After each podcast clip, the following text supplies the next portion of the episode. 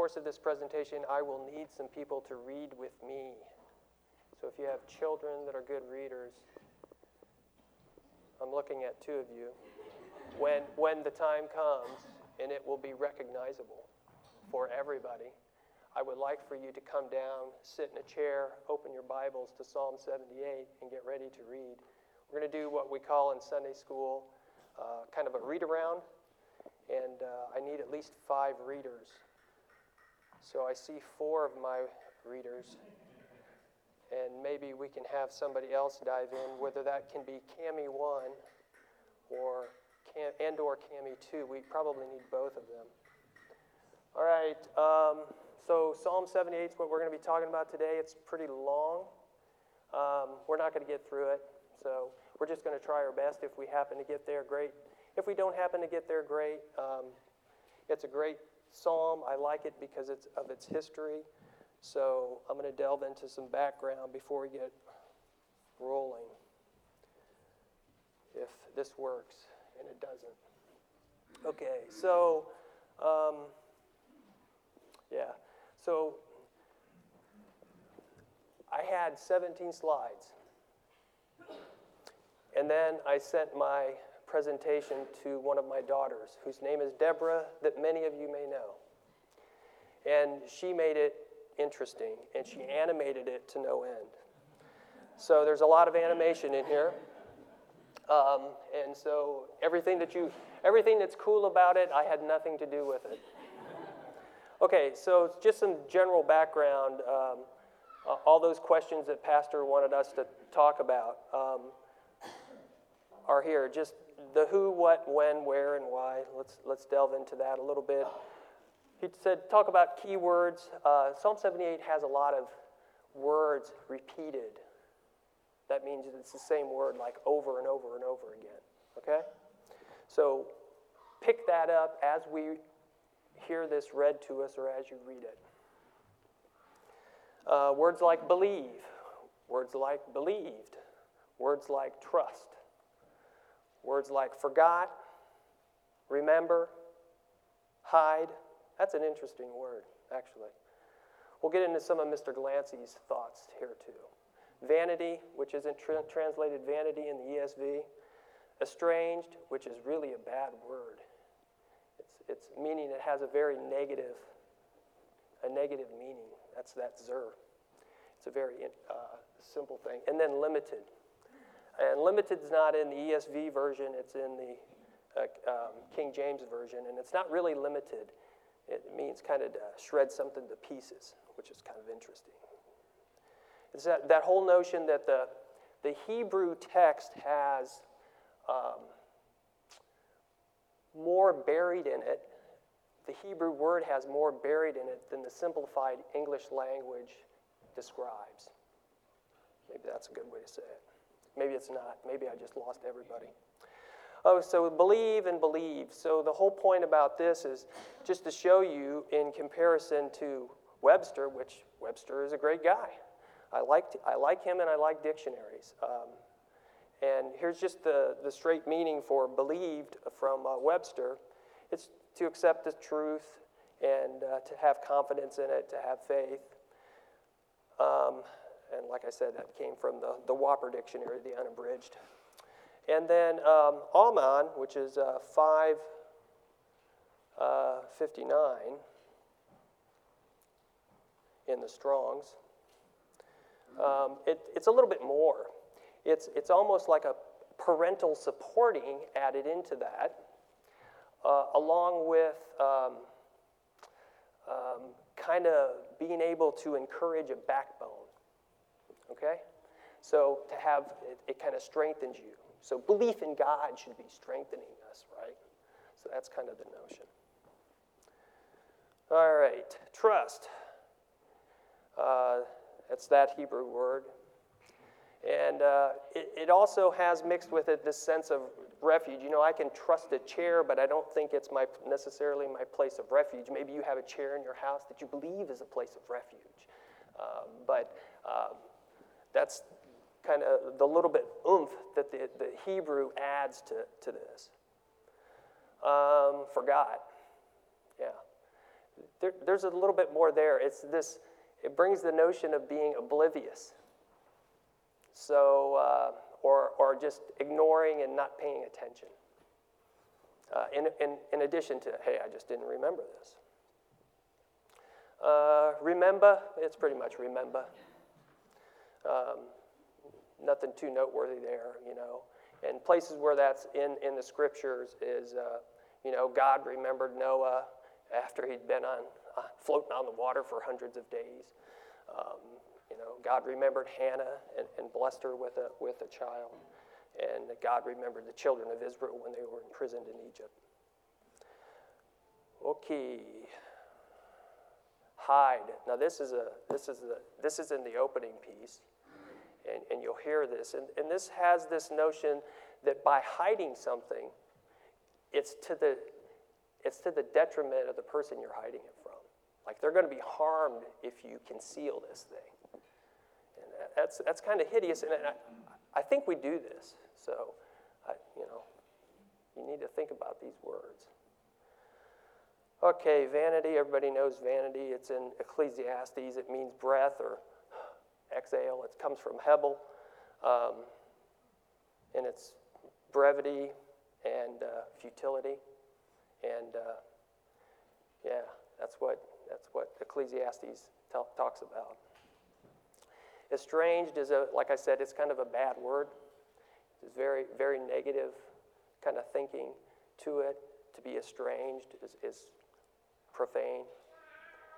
Um, so in, in, the, in the text, you'll see that you know, Israel was deprived of their cravings, and this is what uh, Pastor Kerr brought out um, before summer. I think it was your last sermon, Numbers 11. So uh, we'll, we'll, touch base on a little bit of his sermon. We'll see how he did. Um, okay. Well, we may not get there. You never know.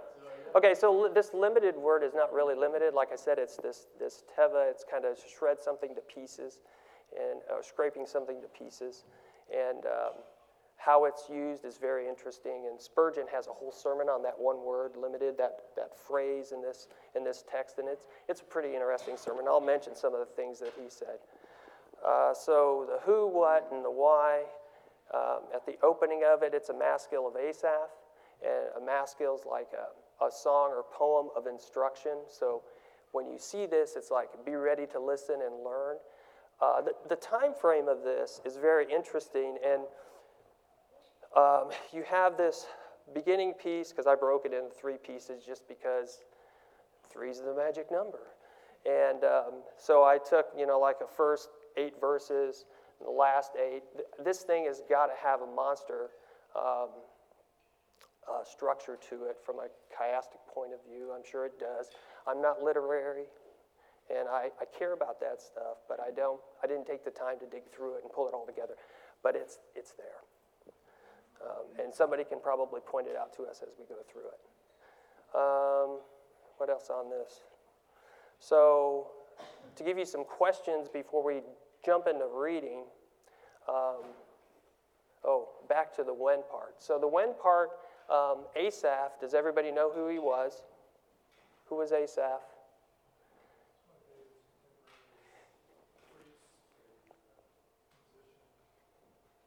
he was a Levite. He had he if he's the Levite described in uh, 1 Chronicles 16, I think it's verse four and five.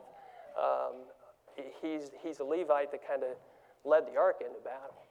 So it's very interesting the context of it, and when you start thinking about that. So this happened sometime after, um, and I'll ask you this question again, but I'll tell you up front now before the Ark of the Covenant was stolen by the Philistines, if you remember that story in 1 Samuel. We're going to talk a little bit about that. So, sometime after that, but he's looking back on this and he's seeing it, so it's very interesting to hear the history and Asaph's or God's perspective on man through Asaph as we read the psalm. Um, and I talked about word repetition already. So, some of the themes that I would like for us to consider is this theme about remembering and not remembering all the things that God does, and how that should move us, change us, alter our thinking, live. It's pretty simple. This believing and not believing. What do we believe about what we're going to read and what we don't believe about what we're going to read? And we should get that kind of straight in our heads because we need to understand what motivates us to do things. Um, in the middle of this psalm, oh, this thing about trust. Yeah, trusting and not trusting. Because in the middle of this psalm, there seems to be like a volley back and forth of this is what God's doing, this is man's response, or this is the Israelites' response. And God is doing this, how gracious and merciful and awesome God is, and look how they respond to the blessings that God has given them. Yeah, a man definitely comes across as the heel in this, in this, uh, in this psalm. Um, yeah. And then through that, God shows a lot of his character and attributes. And um, we need to remember those things. He also shows his relationship to his people and just how gracious he is. And then through that, kind of the promises of God, that ties in. Why does that tie in? Because you're looking back to God, the promises God made to the nation of Israel when he first pulled them out of Egypt and the promises that he made and how those people listened or didn't listen to those promises, how they obeyed or didn't obey his commandments. Okay. So the three sections, like I told you, I broke this thing into, are these three, if I can get through all Pip's wonders. Okay, the first one is this kind of call to instruction um, in like the first eight verses. Then the next big slug is several verses, we'll say, and uh, just God's marvelous works, okay? His wondrous works that He performs. And we should talk about these works. These are works that you nor I can probably accomplish, so I would put them in the miracle bucket. Hopefully, you will see them as miracles as well, but God performs miracles for His people. Some of those miracles maybe to their, to their punishment or maybe a little challenging. I think God challenges us pretty constantly. And then at the end, I really didn't know how to bucket the end, but so I just came up with something, really. There, there wasn't anything consistent in what I read, but I saw it as God marching on, building his church, completing his promises. Okay? So, with that, uh, if I could have at least five volunteers to come up and help me read through this. Benny, you're a volunteer if you, can, if you feel like reading. And Neil. And can I have uh, Cami and Tucker, please? And maybe another Cami. Are you willing to help us read? Is there anybody else that would like to read? Can I, can I convince anybody else? There, there could be candy involved in this. Will you all read for candy? Get that man a chair.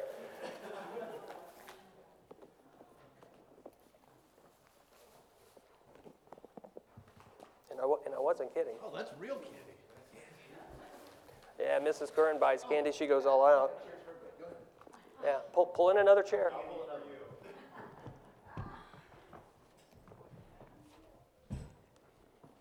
All right, does everybody have a, have a Bible? Open to Psalm 78, please. Who will start us? I'll start us off. You want to start us off? Or really? How, how much do I read? One, one verse. It's a we- read around. Everybody gets one verse. They keep reading. It keeps going. And we're going to go. Is this, is this counterclockwise? Anti-clockwise, yeah. Okay, this would be counterclockwise, okay? So here, I'll sit down with you guys. Am I going to feedback here, Jay? You going to cut me off? Okay. All right, we'll go this way. All right. Is everybody ready? One at a time. Ready? A maskil of Asaph. Give ear, O my people, to my teaching. Incline your ears to the words of my mouth. I will open my mouth in a parable. I will utter dark sayings from of old. Things that we have heard and known, that our fathers have told us. We will not hide from uh, we will not hide them from their children, but tell to but tell to the coming generations generation the glorious deeds of our Lord and his might and the wonders that he has done. He established a testimony in Jacob and appointed a law in Israel, which he commanded our fathers to teach to their children. that the next generation might know them, and the children yet unborn, and arise and tell them to their children, to their children, so that they should set their hope in God and not forget the works of God, but keep his commandments. And that they should not be like their fathers, a stubborn and rebellious generation, a generation whose heart was not steadfast, whose spirit was not faithful to God.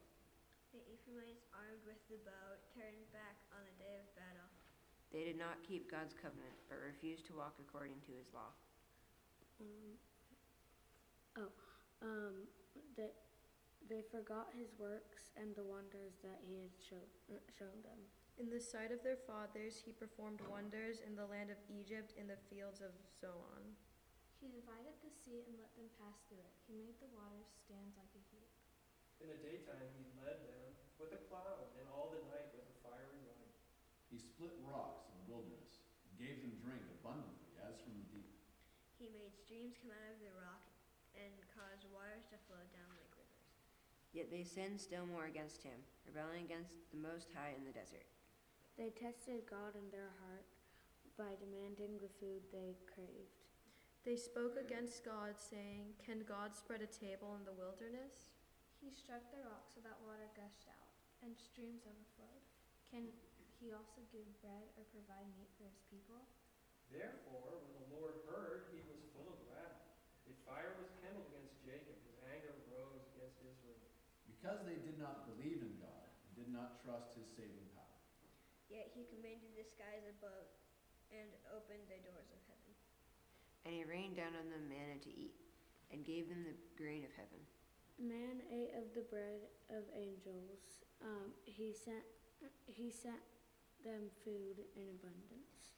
He caused the east winds to blow in the heavens, and by his power he let out the south wind. He rained meat on them like dust, winged birds like the sand of the seas. He let them fall in the midst of their camp and all around their dwellings. And they ate and were well filled, for he gave them what they craved. But before they had satisfied food was still in their mouths, The anger of God rose against them, and he killed the strongest of them, and laid low the, men, the young men of Israel. In spite of all this, they still sinned. Um, despite his wonders, they did not believe.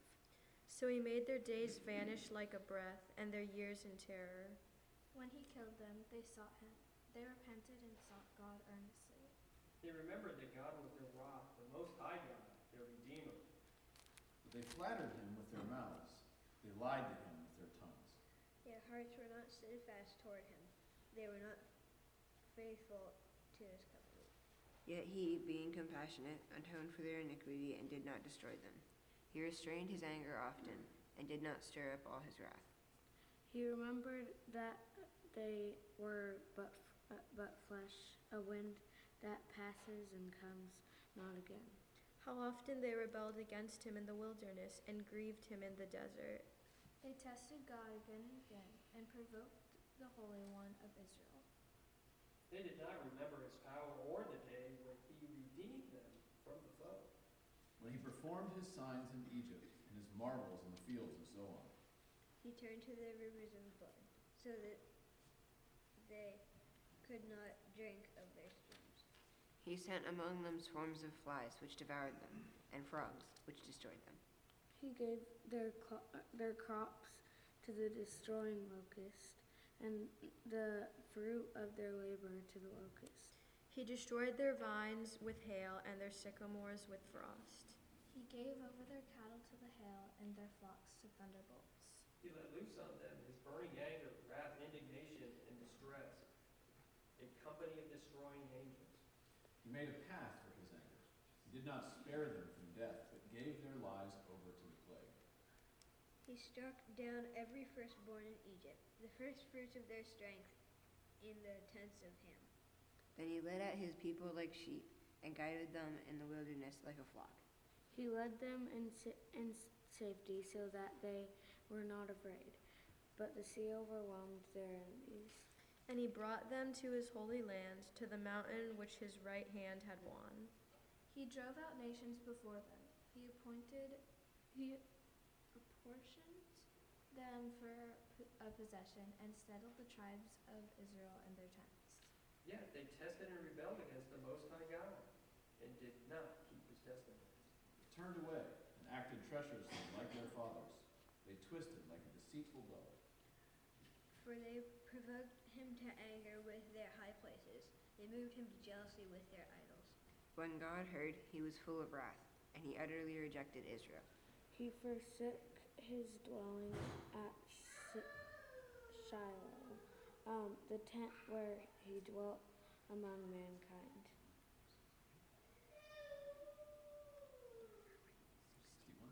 61, thank you. And delivered his power to captivity, his glory to the hand of the foe. He gave his people over to the sword and vented his wrath on her- his heritage. Fire devoured their young men, and their young women had no marriage song. Their priests fell by the sword, and their widows made no lamentation. Then the Lord awoke from his sleep, like a strong man shouting because of wine. And he put his adversaries to rout. He put them to everlasting shame. He rejected the tent of Joseph. Um, he did not choose the tribe of Ephraim. But he chose the tribe of Judah, Mount Zion, which he loves. He built his sanctuary like the high heavens, like the earth which he has founded forever. He chose David his servant and took him from the sheepfold. And following the nursing ewes, he brought him to shepherd Jacob, his people, Israel, his inheritance. With upright heart he shepherded them, and he guided them with his skillful hand. Very good. Thank you very much. You guys can all sit back down. You can dump the lines if you want. Thank you very much. You guys were great. And, and you can come up and get a candy bar after the service. Please do. All right. Let's roll on into the first section, which is this call to instruction that Asaph makes, this call to attention. Um, you know, it's like be ready to listen, it's a heralding. Um, there's very, something very important that's going to be said, so you need to listen up. And that, that really you know, has to do with all of Scripture and, and everything we do. But um, I like to call it to, to attention here. There's something that you need to know. It's very interesting how he, he puts in this verse, this verse 2. Um, I guess I need a Bible. This verse 2, which also Jesus talks, talks of this verse. And, and um, um, commentators had a little bit to say about it. And um, so the point is, is that perhaps why this particular uh, phrase was used is the, in, in both places was that one, you want full attention and you want full engagement. You want your brain totally engaged in this. This is like a riddle. Okay, this is like something proverbial that you that, that maybe has a little bit of a twist to it, but you want to be engaged and you want to be thinking about how God is using these words to uh, to draw you in, how God wants you to use these words from this historical piece. Okay. History should be passed on.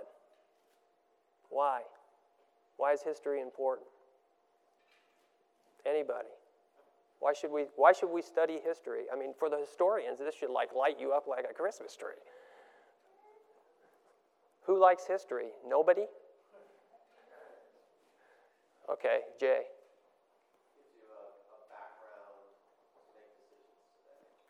Background. Background. I like that. Background for decisions. Like, like, like there are new decisions to be made. okay, go ahead, Rob. Lowers your expectations. Well, thanks, Rob. Tim, you have something else to add?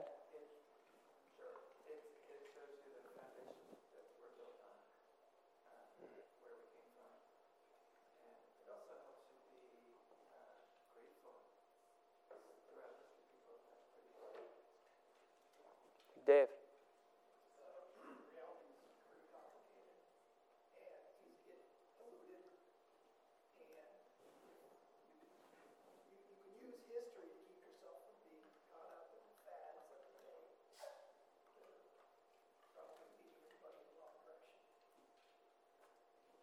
Yes. Can you say that again? You can learn about people. Yeah, that's true. Yeah, I don't study people very well. Some people can speed read people well. I can't do that. I'm, I'm, I'm- not wired that way. Yes? Yeah.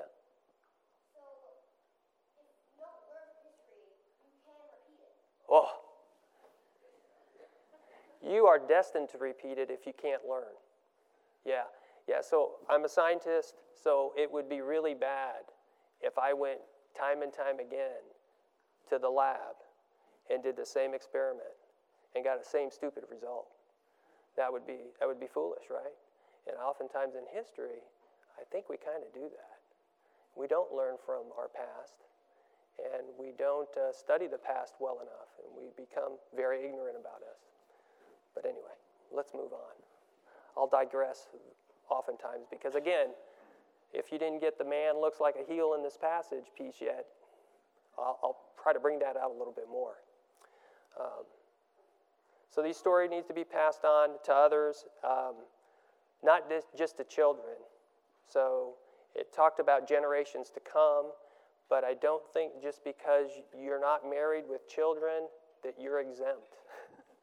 Your job is to pass this on to any future generation, right?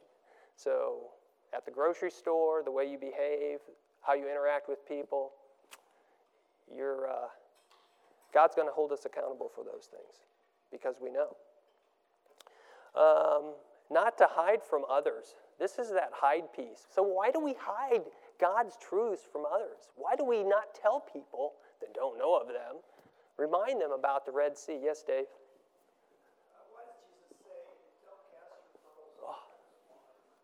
That is definitely one reason.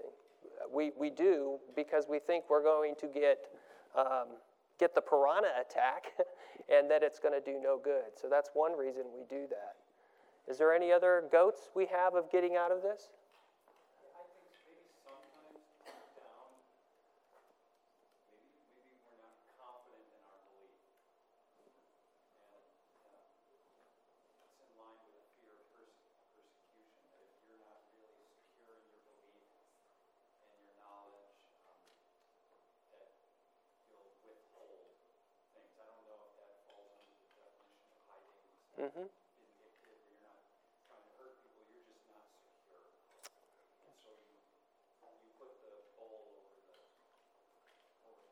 You put the bushel over the candle. Yeah, yeah, we definitely put the bushel over the candle for a lot of different reasons. Anything else?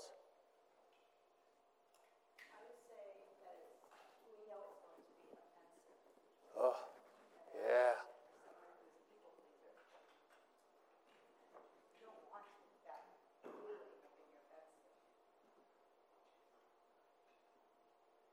I agree.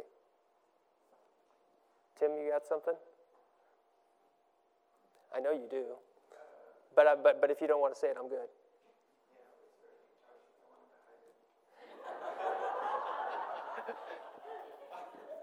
No, I don't know if it makes sense, but I was thinking, um, these days, people just say, what matters is your truth.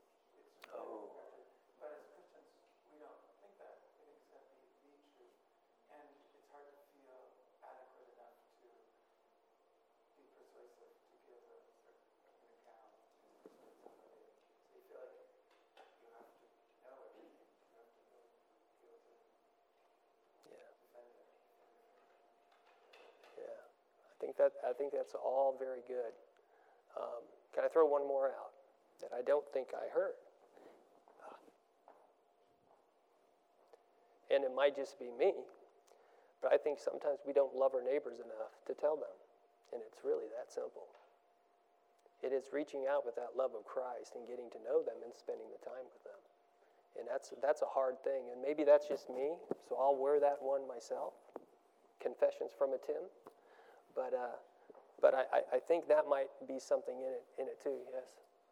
Another one is if you know someone, you know someone you know that they're very angry towards God Mm. or the church, it can be very hard to know what you can say that they haven't already heard. Like you, you assume, all right, there's nothing I can say that they haven't heard already. There's a lot of anger there, nothing I say is gonna change it.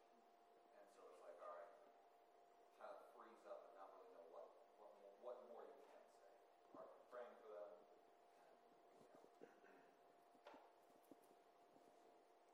true. Okay. So why why are we to tell? And these were like all throughout that, that scripture in the last few verses.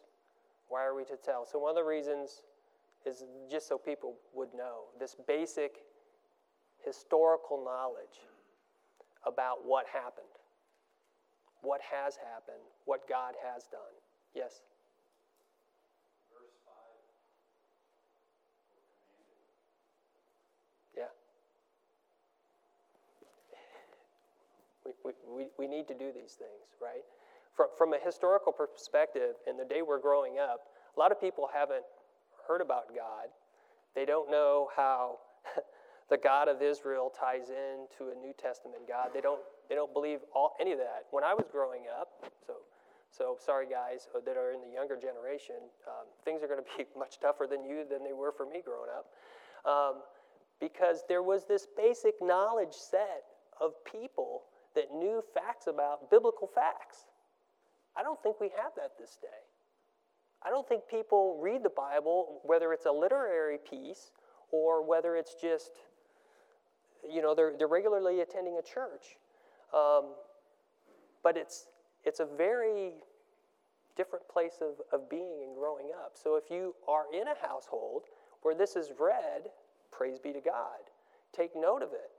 And, and you know, really, you know, help, help your, help your, uh, help your friends know these facts about God. This is a very hard thing. I, I mean, I, I find myself, I, I oftentimes have a guy at work or a couple guys at work that come to me and they say, they'll ask me questions. Well, what about, they're totally oblivious. This forget thing about the oblivious nature of forgetting, they, they just, they don't know it. They don't know about the Bible. They don't know anything about the Bible, what it says. There, there'll be verses, you know, at a wedding that they attended, and they're wondering how it ties into marriage and so on and so forth, and they're just totally oblivious. Yes? So, uh, yesterday, my uh, father-in-law was showing me a Bible that was uh, handed from grandparents in Germany to Hmm. people in New Jersey, and it was really official, done in inkwell, and just this idea that cherishing, cherishing Scripture and passing it from generation to generation. And like you said, I mean, you grew up with the dinosaurs, so um, they were, you know, chasing you and you had fear. But uh, it's this idea that there was this uh, respect for what was in Scripture for um, all many different reasons, and that it was to be handed down. And even the people who received it uh, thought it was precious because, you know, everyone just formally gave you this Bible. It's very interesting. I mean, you bring up a good point. So again, uh, that they would know God's marvelous works, Greg said. You pass it on, you're commanded to pass it on. Um, and the purpose is that people would set their hope in God. That they would not forget his works, that they would keep his commandments. So, knowing all the awesome things, that, or at least a fraction, this isn't even, I mean, described in the Bible is not all the awesome things God does, right? It's like a sliver. So, if we know these things, why shouldn't it motivate us to keep His commandments? Well, it naturally should. If we understand He's our creator, He created all things, He controls the molecules, He makes the sun go up and down, He knows the stars by name. Whatever your rub is, or your issue, or whatever, it's like He is definitely the go to guy, but we shouldn't treat Him like the Israelites treated um, God in this passage and that we wouldn't be stubborn and rebellious like our forefathers, which, you know, this thing about parents is that, guess what? You grow up to be like your parents. So if there's things that you don't like in your parents, you will be saying them 10 years from now, maybe 20, but they're going to come out of your mouth. You just wait. That's not a threat, it's going to happen. And I'm not even a prophet. Okay. let's go into the next, uh, talk about some of these marvelous works, okay? Just, just really quick. Uh, so I kind of gave the first one away. The event that we're first going to talk about is what, what set this whole thing up. The ark is stolen, and it wasn't by Mr. Jones. Okay, so this, this passage, uh, you know, talks about the Ephraimites armed with the bow, turned back in the day of battle, um, and it gives the reason. So, a lot of things in history books that we read outside of the Bible, we don't get, you know, they're from somebody's perspective. And that's what it's based on. Um, and I think what used to aggravate me when I would take history in college was it was just that professor's opinion. That's what it was. It's not a God opinion, it's not a truth opinion that you can take to the bank like what's written in the Bible, right? It's just somebody's opinion. Everybody's got an opinion. I could read the history and have a totally different take on something. And so now we have this rewriting of history, which is a danger in itself. But anyway, so it says that they forgot, that is the Israelites, his works and his wonders that he had shown them. Um, and that they refused to walk in his laws. And that came to their demise. So if you remember this passage um, in um, 1 Samuel 4, that's a lot of verses. Anyway, before the routing described here, starting in verse 10, there was a previous routing. And in that previous routing, I think the Israelites lost, I don't know, three or 5,000 people. And then they ran and turned turns tail. And then they brought in the Ark of the Covenant to, to lead them. And there's all this firing up within the camp. And the, and the Philistines, of course, heard this. Okay? Is everybody remembering this story? And the Philistines heard this and this is that quit you like men uh, verse that comes out from the Philistines. And, um, and so the Philistines take heart and they go into battle again and they shellac them again. And in this time, they lose uh, 30,000 footmen. So it's a total disaster. Moreover, um, Hophni and Phinehas, which were taking the ark, were killed. When news comes back to Eli, Eli falls over dead. Um, and his, his uh, daughter in law uh, gives birth to Ichabod and dies during the process. So, all these things are fulfilled, all these things are against Israel, and all these things God says was, at least in part, because of their inability to do that beginning part. Okay? Everybody tracking? Okay. Then from here, Ace, oh, a couple things.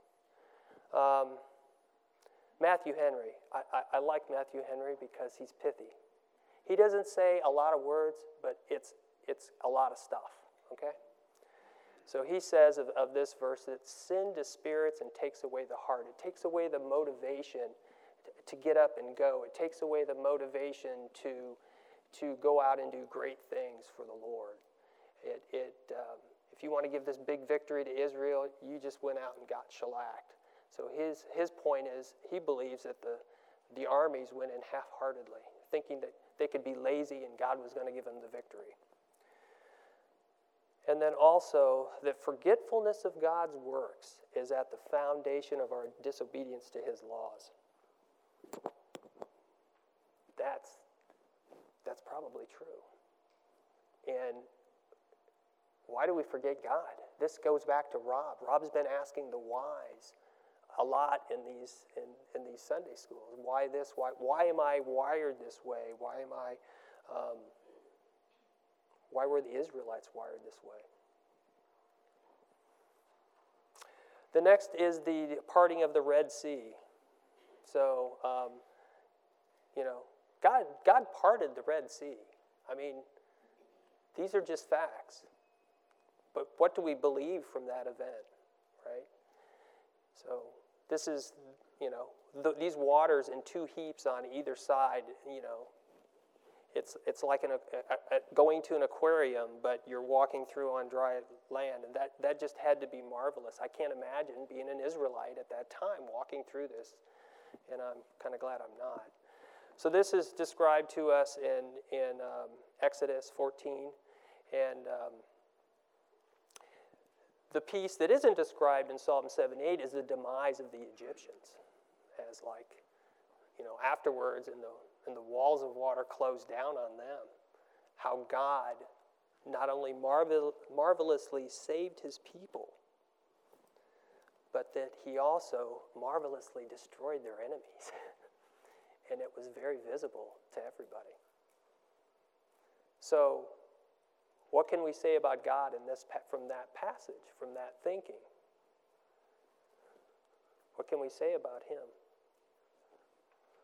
What do you want to say about him? Hooray? Hooray for God? I want to be on the God team? Yeah, Jay. First word is fear. Right? That is fear of the Lord. He does what he wills.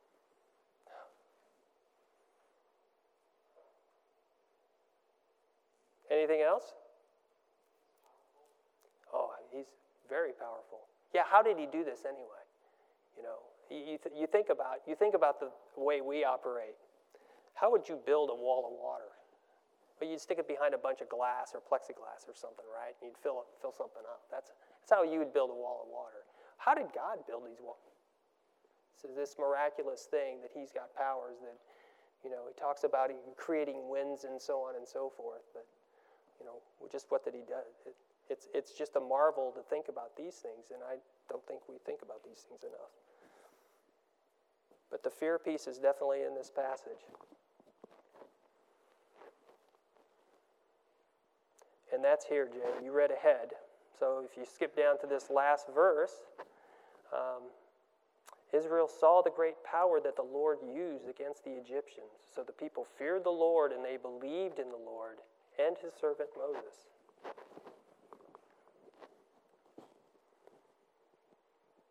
Another event the pillar in the fire. The pillar of cloud in the fire. Um, so in the daytime they were led by a cloud, and at night fire.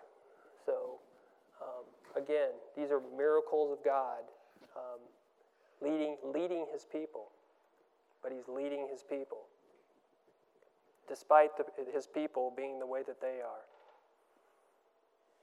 And that's in Exodus 13.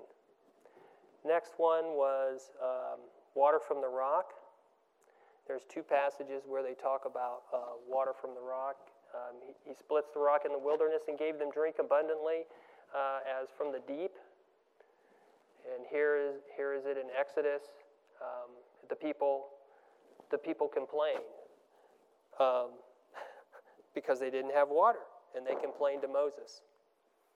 So here's people's response to all the things that God had done to them. and yet they respond like this We don't have water. When we were in Egypt, we have water. Can we go back and get some water from Egypt? Um, it's just amazing um, to me, that, that piece. Okay. And then in Numbers 20, and Pastor will get to that to come, uh, that he also. Um, he, also provided water from a rock, and that's the instance where Moses whacked the rock, and uh, God held him accountable for that act, and he didn't get to go into the promised land. Okay, and again, the people's response to God supplying their need was uh, they rebelled against him. Um, and they craved more things. He was providing them with manna. They complained said, Oh, we want some meat. Give us some meat. God heard and was angry, but he still gave them meat. That's pretty amazing in itself. Um, so he commanded food to be rained down from them. He caused this east wind to blow, and then came the quails. And I, you know, as this is in the passage, um, in numbers. It's, and that's, that's what he talked about. Of course, everybody realizes that, right? That he talked about that in Numbers 11. Um, you know, I, I, I like that passage because, you know, God, God says he's going to give them quail until it comes out of their noses. Um, and he does, and they complain all the more. Uh, but before they were satisfied, they had satisfied their cravings. While the food was still in their mouth, the anger of God rose up against them, and he killed the strongest of them and laid low the young men of Israel. In the Numbers passage, it's a little more clear as to why. Um, and uh, again, this is what we just read, so I'm not going to spend a lot of time on this. Um, but they had a lot. And this whole idea that, you know, um, within this passage, that, you know, the, the quail were just kind of around, flying around in this kind of space, this kind of air, they could catch them. They weren't just like on the ground. No, God held them so that they were just kind of fluttering around so that they could go and catch them. And uh, go from there. I've never had quail. I hear it's yummy. Then man's response. In spite of all this, they still sinned. It didn't, it didn't uh, reform them.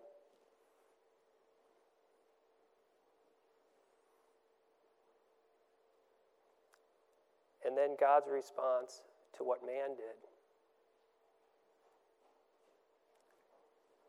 He, he forgave them. And we know that how, how he forgave them was taking all their sin and piling up on the Lord Jesus Christ. He forgave their iniquity. He remembered that they were a whispering wind, that they're not going to be around long. but they turned back and tempted God and limited the Holy One of Israel. Um, so, that limited word that I alluded to, um, Spurgeon said that, and I think uh, Lee Sillen said this, is uh, had this sense of this presume, presumed dictation of God. When we start dictating to God, uh, when we distrust God and we, when we despair, these are all bad things that uh, we do. And this is what Spurgeon said from that one verse. Um, so, yes?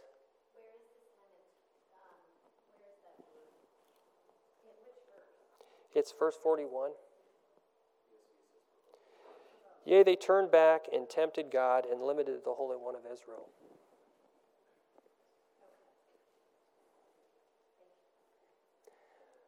So, did God's judgments reform these guys one, one bit? Did it change them? Really doesn't change them. So sometimes um, I, I think that when we receive the mercy of God, it emboldens us to sin more. Do you find that in your lives?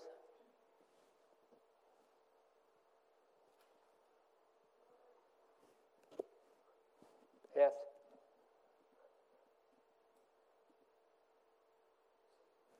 Yes, Dave, go ahead.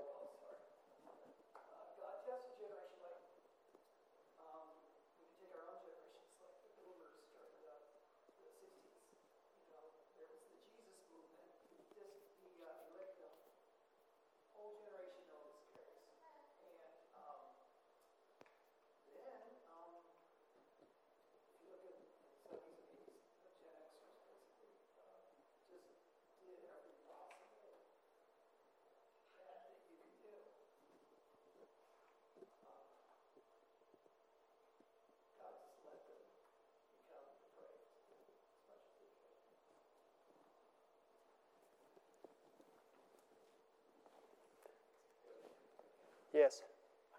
So the, the thing that they, the, the most important thing they forgot was the day he redeemed them from Israel, Hmm. from Egypt. And um, I think that's kind of the same thing that we struggle with, maybe that the,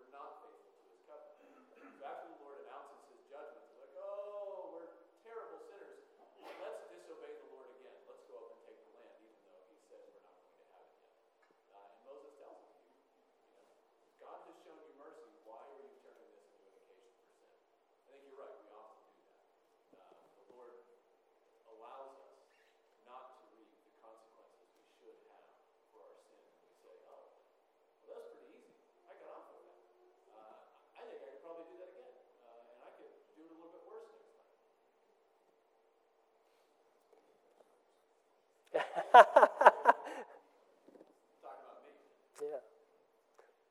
You could be talking about me too. Um, so, nevertheless, God continued, despite all of the things that they did, despite all their push, pushing back on Him, beside all their, besides all their presumptions, um, He had a plan to get them out of Egypt. He knew, He knew what was going to go on in the wilderness too. That's the other bit we oftentimes gloss over. So, all the plagues that came out of Egypt are, are here. Um, do we remember these things? Do we think of these things? Is this just a gone by? Uh, this happened to the Israelites and it really doesn't apply to me. Um, all these things do apply to us, and that's why they're written down in the scriptures. Okay. Despite that, he led, he led them out. He took them out of Egypt, across the Red Sea, and to, to Mount Sinai. This people's response was just more rebellious and complaining. Um, I didn't talk about deceitful before, but you know, they twisted like a deceitful bow, and this is speaking about subsequent generations, um, or some somebody different from their fathers. Okay, so this deceitful piece is like it's it has a little bit of slackness or laziness attached to it. It's like the picture of you pull back on an arrow and it goes maybe here. It's it's like this idea of it, it's it's a it's a laziness of the people. Okay. Oh.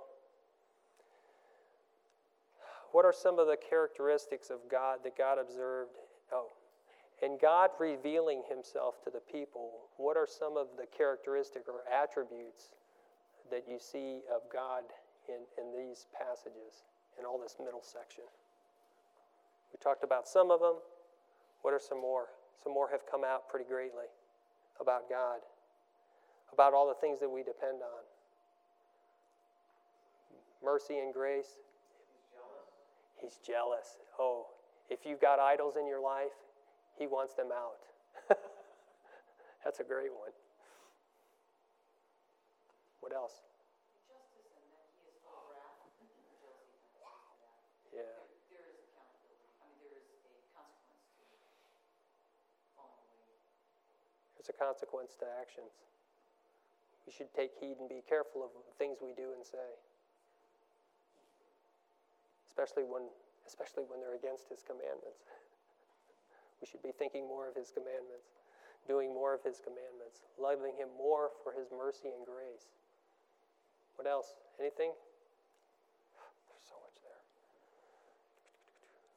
Yes, Tim. On the, on the positive side, he's their redeemer, he's their rock. Yeah. He supplies all their needs and wants to forgive them. His arms are definitely stretched out.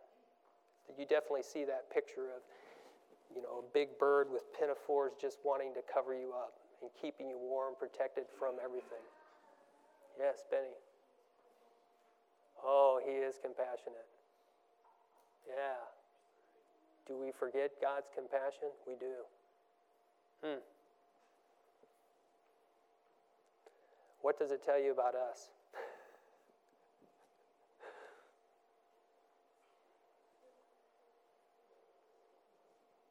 Anything?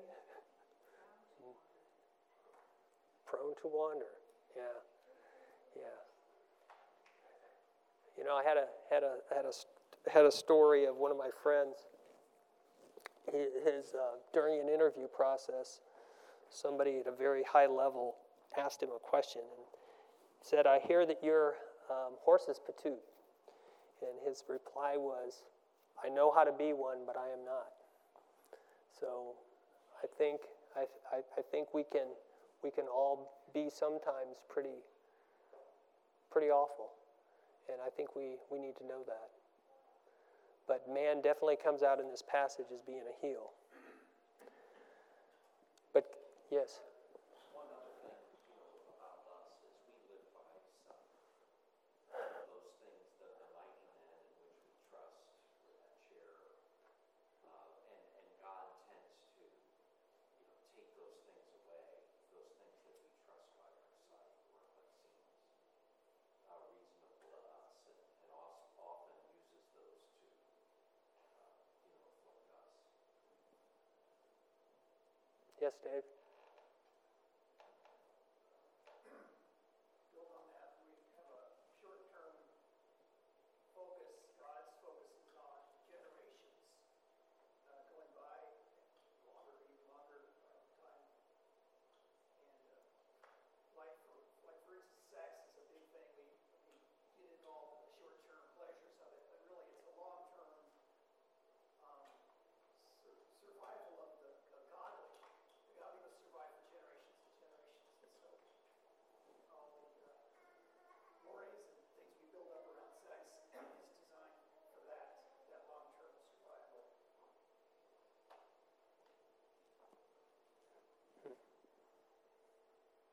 To think about that one.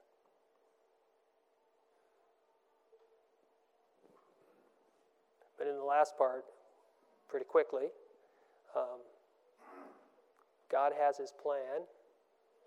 He won't be thwarted and he just moves on. That's how I see the last section of, of this. Um, it's much more than that, so I've really simplified it. We've kind of skipped along on a lot of these pieces. And if you delve into them, there's a lot of stuff in there as you guys are bringing out and know.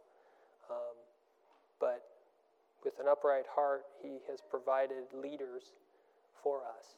And ultimately, to me, this section points to the Lord Jesus and His shepherding of His flock throughout the course of history. Jesus was that rock that provided the water, Jesus was everything. He is the manna that came down from heaven. He is all those things and more, and we need to see Him as such. And with the grace and mercy He's bestowed on us, we need to love Him even more. And so I hope this has given you and kind of fired you up and not been such a bummer because God doesn't leave these people alone despite all the things that they did. He doesn't leave them alone. He's totally encouraging, He's totally compassionate. In the message of this psalm are the two things that we say constantly it is repent and believe. You have believe, you don't have the repent part, but you have this turning away from God, turning back from God, often described in the psalm. So to me, this, this historical psalm encompasses the gospel. And there's those two big messages, as well as the command to go out and tell everybody in the world what's going on. So, um, oh, God comes to action for his name's sake. Um, he teaches and protects and guides his, his people there, and he does us today. Is kind of what I just said. And then there's a few questions, and I don't really think we have time for them, but we'll just click on these, and if anybody's got any responses to these, we can go through them. So, Why did, why, does, why did God do these marvelous things? Say that again. Reveal himself. God wants us to see His glory and um, wants us to praise Him for it.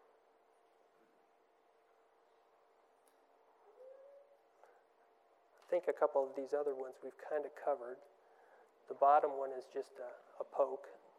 Um, but we do need to make sure that we believe things a little bit differently than the demons do. We're not good little demon believers.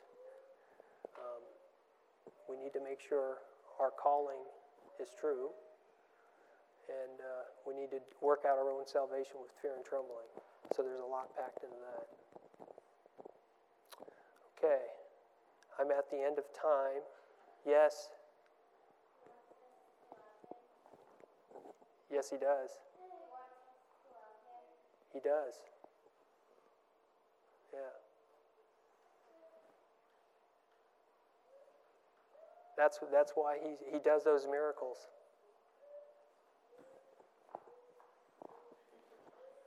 Okay, I better close then. Let's close in prayer. Lord Jesus, we do thank you for this day. We thank you for uh, your word and how it should guide us and uh, control us and encourage us to walk in your ways and do great things uh, for you. Oh Lord, um, look down upon us and have mercy on us. Um, for you are a compassionate God, you are slow to anger. Oh Lord, strengthen us to walk in your ways, to remember the things that you've done in our past, and to keep your commandments and point others to it. In Jesus' name, amen.